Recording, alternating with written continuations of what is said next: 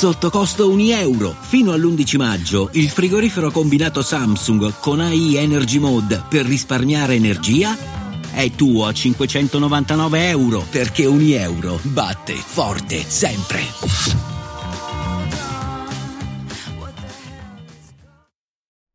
Benvenuto nel podcast di Warren Buffett Italia. Curiosità, citazioni e metodo di investimento di uno degli uomini più ricchi al mondo.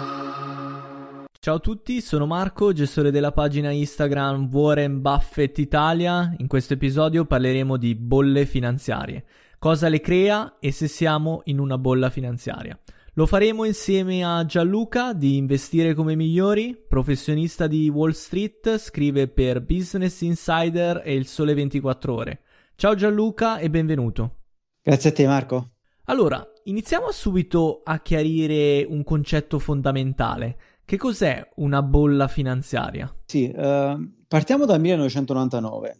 In quel periodo non ero ancora nei mercati, ma vorrei usare un esempio di quei tempi per uh, rappresentare in poche parole cos'è una bolla. No? In quel periodo aziende che erano scambiate a meno di un dollaro, che, con revenue praticamente inesistenti, arrivarono in pochi mesi a raggiungere un prezzo di 5-10 volte più alto rispetto a quello attuale. Quindi queste aziende non fecero niente al di fuori del normale non aumentarono né le vendite né tagliarono i costi, ma aggiunsero semplicemente il dot com alla fine del loro nome. È, è la famosa bolla delle dot com dei primi na- anni 2000. Esatto, infatti dopo pochi mesi eh, assistemmo a uno dei crolli di mercato peggiori della storia, quindi il sentiment che portò sui mercati fu lo stesso poi che, po- che li portò giù. Quindi cos'è una bolla finanziaria esattamente? Di recente ho letto un pezzo che parlava dei mercati e, e delle bolle finanziarie. Si menzionava um, un certo René Girard, un filosofo francese che, che, ha passato la vita studiando quello che viene chiamato uh, mimetic desire.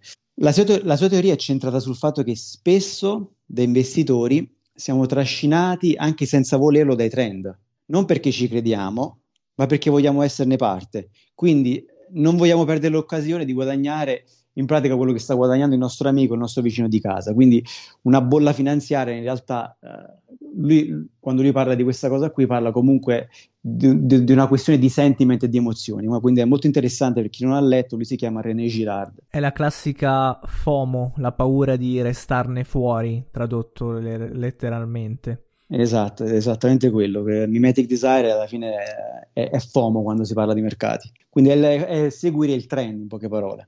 Quindi il trend crea le bolle finanziarie? Ci vuoi dire questo? Esattamente quello. I, trend sono la vera causa delle bolle, se ci pensi. Cioè, lo vediamo dovunque. Da umani abbiamo questa caratteristica di essere emotivamente attaccati a trend, come lo siamo anche alle cose. Le cose ci piacciono di più alla fine quando sono, sono trendy, no? Lo stesso vale per la musica come per la moda come ti dicevo prima all'inizio del, prima del podcast, basta guardare alla Ferragna e, e Todd. Todd vende le stesse scarpe da non so da quanti anni, ma ora sono diventate trendy grazie comunque alla, alla Ferragna. Hanno un'esposizione mediatica, quindi in sostanza hanno acquistato valore solo per un'influenza mediatica in più, ecco. Corretto. Quindi gli umani alla fine subconsciamente eh, si comportano nello, nello stesso modo anche con, con, i loro soldi. Che ti piacciono Bitcoin è la stessa cosa.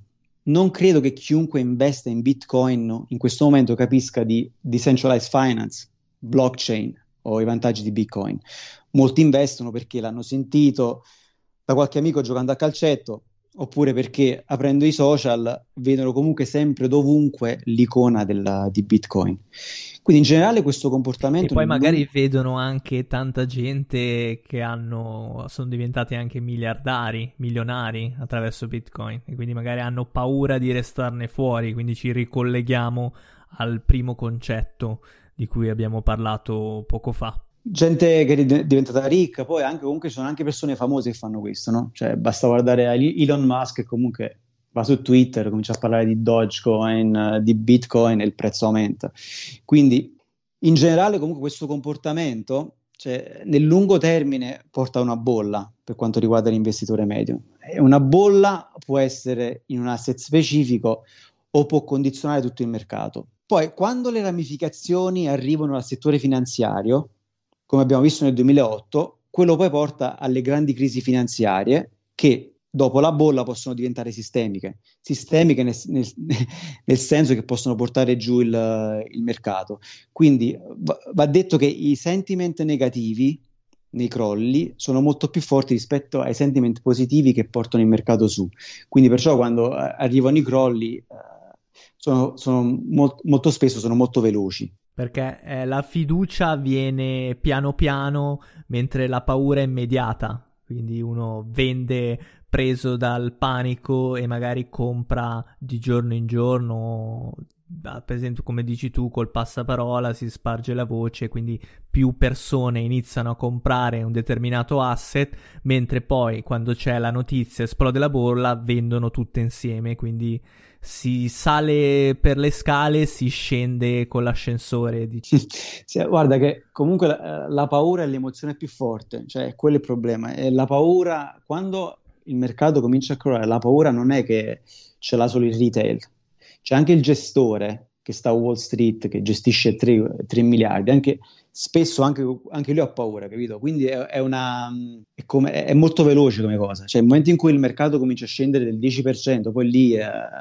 subentra l'emozione della paura e tutti velocemente cominciano a vendere, quindi è, è molto veloce come cosa. Ma andiamo a vedere come nasce, cerchiamo di capire come nasce una bolla finanziaria, magari andiamo a vedere i vari step. Sì, quindi tutte le bolle hanno più o meno cioè, le stesse caratteristiche che, che spesso puoi dividere in, in, in 5 o 6 step, secondo me. Quindi innanzitutto nascono come una novità, no? Quindi creano, come dicevamo prima, un nuovo trend. Questo trend poi secondo, nel secondo step uh, viene, viene, viene colto da persone o istituzioni che sono un po' in voga parliamo, come parliamo nel caso di Todd.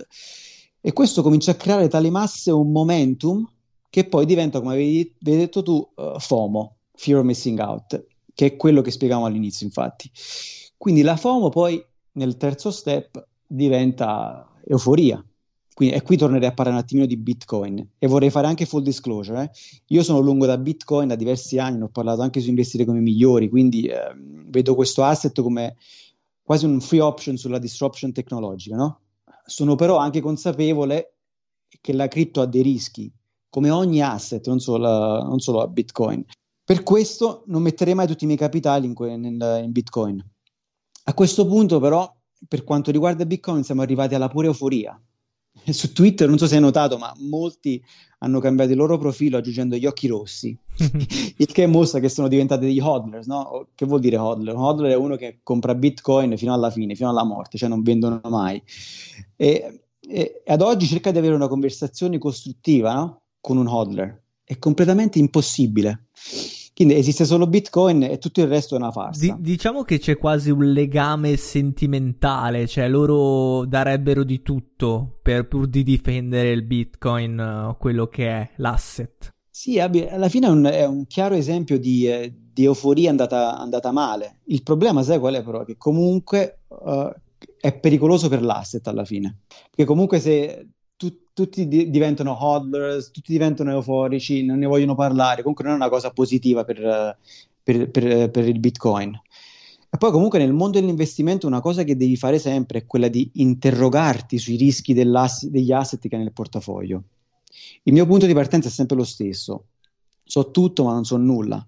Cioè per restare comunque in the game devi essere sempre allerta, studiare e informarti. Cioè, il momento in cui abbassi la guardia è game over. E questa è una caratteristica comunque di questo periodo euforico di una bolla, no? Quando tutti comunque sono lunghi, è impossibile che le cose vadano male. Purtroppo, quando, quando, arrivi in questo periodo, comunque ci, ci sono i campanelli di allarme. La cosa più difficile poi è quella di capire quando questa, questo è il quarto step, no? quando finirà questa, questa euforia. Uh, questo non lo può sapere nessuno, è normale. Quello che si può capire però è, è il comportamento del mercato. E questo lo puoi fare in diversi modi. Uh, ne avevano parlato anche l'altra volta dello studio dei grafici che molti pensano che sia inutile, ma in realtà per capire il sentiment del mercato è molto importante. E poi guardando comunque ai livelli di liquidità.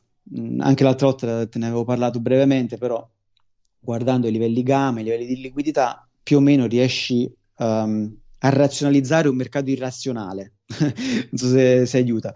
Quindi eh, questa, questa, è la quarta, uh, la quarta, fase. Poi si arriva... Quindi è molto difficile sapere quando una bolla scoppierà, individuare il punto di svolta, appunto. Cioè, io credo che sia impossibile più che difficile. Eh, poi mm, non sono, non sono, né Warren Buffett né, né Ray Dalio, però cioè, sono, sono sui mercati da 11 anni e anche gli investitori migliori con i quali ho lavorato cioè, ne parlano sempre di questa cosa. Comunque eh, è impossibile sapere quando, quando, cambia. Solitamente è un evento particolare che porta a questo cambiamento. Cioè, marzo, per esempio, l'esempio di marzo è molto interessante perché comunque tutti pensano che il crollo di marzo è, è, stato, è, è stato, la pandemia. In realtà, comunque, eravamo arrivati a un punto che il, il crollo non dico che era vicino, però tutti si aspettavano un crollo, i money managers. Eh. Diciamo che è, sta- è, stato quel pretesto, quindi quel pretesto che fa prendere paura alla gente e fa chiudere le posizioni in massa, ecco. Sì, è stata un po' la scintilla, ma tutti i presupposti erano lì alla fine del, del crollo, quindi comunque ha solo accelerato un processo che poi sarebbe arrivato. Questa, questa è, la, è, la mia, è, la, mia, teoria e penso che comunque è quella che un po' tutti... Nei, nei mercati penso che sia giusta, quindi comunque sarebbe arrivato, però marzo ha accelerato un po' tutto. Quindi poi arriviamo alla, alla quinta fase, eh, che poi sarebbe la, la flessione di mercato. Eh, le flessioni di mercato sono un po' come dicevamo prima, uno, come una palla di neve, no? diventa sempre più veloce quando, quando, comincia a crollare il mercato. Qui diventa una sorta di uh, perfect storm, Uh, o meglio, il mercato comincia, comincia, a cadere, il sentiment diventa negativo e a quel punto poi, molto interessante, cominciano uh, i margin calls. Ne avevamo parlato anche la, qualche settimana fa. Questo porta a tre risultati, no? tre, tre, tipi di, di, investitori forse. Chi ha liquidità riesce a pagare i margin calls e ritiene l'asset. Ok, quindi lì, se, finché il mercato è liquido, non succede nulla. Chi non ha liquidità immediata è costretto a vendere gli asset più liquidi. E qui parliamo di asset come oro, tesoreria, tutti quegli asset che possono essere liquiditati alla, a, al prezzo di mercato velocemente. Per questo motivo, quando, quando il, c'è una crisi di liquidità, vedi crollare anche oro, tesoreria, tutti gli asset che solitamente sono anticrisi e, e infatti le persone sono molto sorprese quando vedono i crolli dell'oro e del, della tesoreria, ma è completamente normale. Poi c'è il terzo, il, il, terza, il terzo motivo, no? forse il, peggiore. Quando c'è troppa leva nel sistema è quello che succede, no? Chi non ha liquidità né asset liquidi da liquidare. In questi casi cosa succede? Il broker o la banca ti chiude le posizioni e vende l'asset per recuperare le perdite. E adesso un bel caffè finito. Perché rischiare di rimanere senza caffè quando puoi abbonarti a Caffè Borbone? Prezzi vantaggiosi, costi di spedizione inclusi, tante possibilità di personalizzazione e l'abbonamento lo sospendi quando vuoi. Decidi tu la frequenza, la qualità, scegli tra le cialde e capsule compatibili e crea il tuo mix di gusti e miscele. Mai più senza caffè con l'abbonamento Caffè Borbone. Tutte le info su caffèborbone.com. E questo meccanismo qui, che poi ci sono anche i market maker, il, il delta hedging, ne abbiamo parlato l'altra volta, porta giù i mercati molto velocemente perché ci sono queste, queste vendite forzate da parte dei, uh, dei broker e dei market maker. Uh, e quindi vedi questa situazione proprio come marzo che in pochi giorni cioè, scende di 10-20% il mercato molto velocemente. Perché vanno a chiudersi in automatico tutte le posizioni di chi non ha la liquidità per coprire la posizione, sostanzialmente. Sì, è quello che è successo un po' da Archegos, no? non so se hai seguito qualche, setti- questa, qualche, settimana fa, alla fine gli è arrivato un margin call, non aveva liquidità e gli hanno chiuso tutte le posizioni e alla fine lì, lì finisce. Il margin call alla fine quando non sei liquido è, è la cosa peggiore che ti può succedere. Quindi. Come dovrebbero comportarsi gli investitori normali quando vedono i presagi di una bolla finanziaria? Ad esempio, il titolo inizia a perdere, che ne so, il 10%. È consigliabile uscire oppure aspettare? È ovvio che non possiamo saperlo, però se già ovviamente c'erano le condizioni di una bolla speculativa, uno deve stare attento e saper al primo segnale quando uscire, giusto? Sì, vabbè, molto dipende dall'asset, no? Cioè dal, dal tipo di in che asset stai investendo, perché comunque se, se investi un asset che non è qualcun fondamentale, generalmente quando arriva la, la bolla e cade, cioè, l'asset è finito, no? Uh, per chi è a lungo termine uh, può essere interessante aumentare le proprie posizioni. Quindi ne parliamo, cioè sull'S&P 500 crolla del 20-25% e hai 30 anni davanti, cioè non è proprio una brutta idea aumentare un po' le posizioni dell'S&P 500. Ok? Nessuno può prevedere il futuro, quindi nessuno può sapere se l'S&P 500 continuerà a salire in futuro, però generalmente i mercati sono fatti così, quindi il dollaro viene continuamente svalutato, alla fine eh, le equities continuano a salire in futuro, quindi non è una, una brutta idea. Se poi sei un, sei un investitore attivo, cioè lì uh, poi in base a come sei posizionato, cioè, molti, uh, molto spesso se sei posizionato short uh, o lungo sul VIX, una bolla può, può essere interessante per, cioè, giustamente per, per, aumentare le posizioni usando opzioni, può essere una, una buona strategia, per esempio. Mentre il prezzo massimo raggiunto da una bolla uh, formerà un tetto che non verrà mai più raggiunto? Questa è una domanda molto interessante. Il, il, livello più alto di una bolla non è necessariamente il prezzo che non verrà più raggiunto. Come diciamo prim- prima, molto um, dipende dall'asset nel quale stai investendo. No? Alcune aziende, per esempio, durante il dot com non hanno mai più raggiunto il prezzo della bolla perché in fondo erano veramente aziende che erano in bolla. In altri casi, invece, una bolla può semplicemente essere un, un vantaggio per un investitore a lungo termine.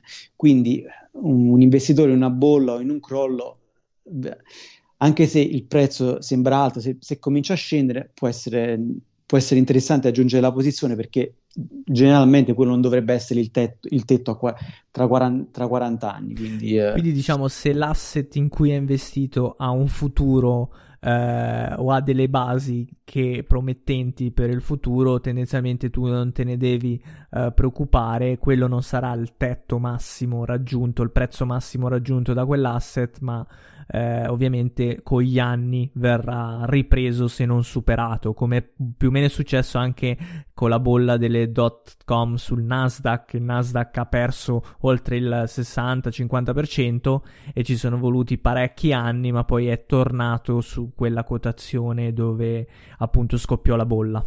E questo comunque se storicamente guardiamo tutti gli indici maggiori, no? Che poi eh, torniamo sempre a quello, cioè parliamo, parliamo, dell'indice quando parliamo del mercato, cioè storicamente che non vuol dire che succederà in futuro, però se guardi storicamente il Nasdaq, eh, S&P 500, cioè solitamente il prezzo tende ad aumentare in futuro, quindi eh, il, quando, arriva, quando arriva una bolla quel prezzo lì dovrebbe continuare a salire in futuro. Per gli indici... Uh, gli indici maggiori. Poi questo non, non, vuol dire che ogni azione, ogni asset è così, eh? quindi noi stiamo parlando sempre del, del mercato e degli indici maggiori. Certo, certamente. Mentre com'è possibile evitare una bolla, se possibile, infatti, quindi proteggere un po' i nostri investimenti? Eh, sì, menta- eh, il problema è, è, cambiare la mentalità, che non credo che sia, che sia possibile, che comunque da umani siamo programmati a, a a vivere la vita in gruppo, diciamo. Ci piace fare gruppo anche quando si parla di investimenti eh, e di guadagni.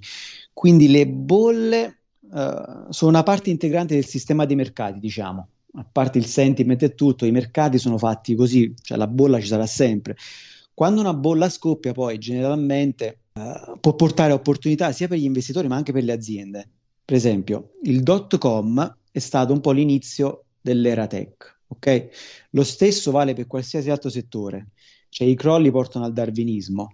Quindi scompaiono quelle aziende che forse non sarebbero dovute essere lì e tramite consolidazione di mercato e acquisizioni si creano comunque uh, altre quindi è una, è una, sorta di reset, quindi rimangono in piedi solo chi effettivamente valeva.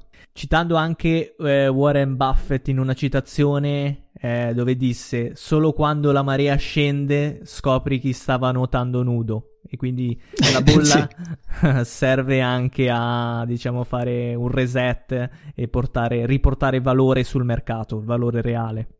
Sì, valore reale, perché comunque eh, tornando al dot com, un sacco di aziende sono scomparse, però è, comincia- è cominciata l'era delle tech, diciamo che può essere anche, anche Amazon è, è, cominciato in quel periodo lì, no?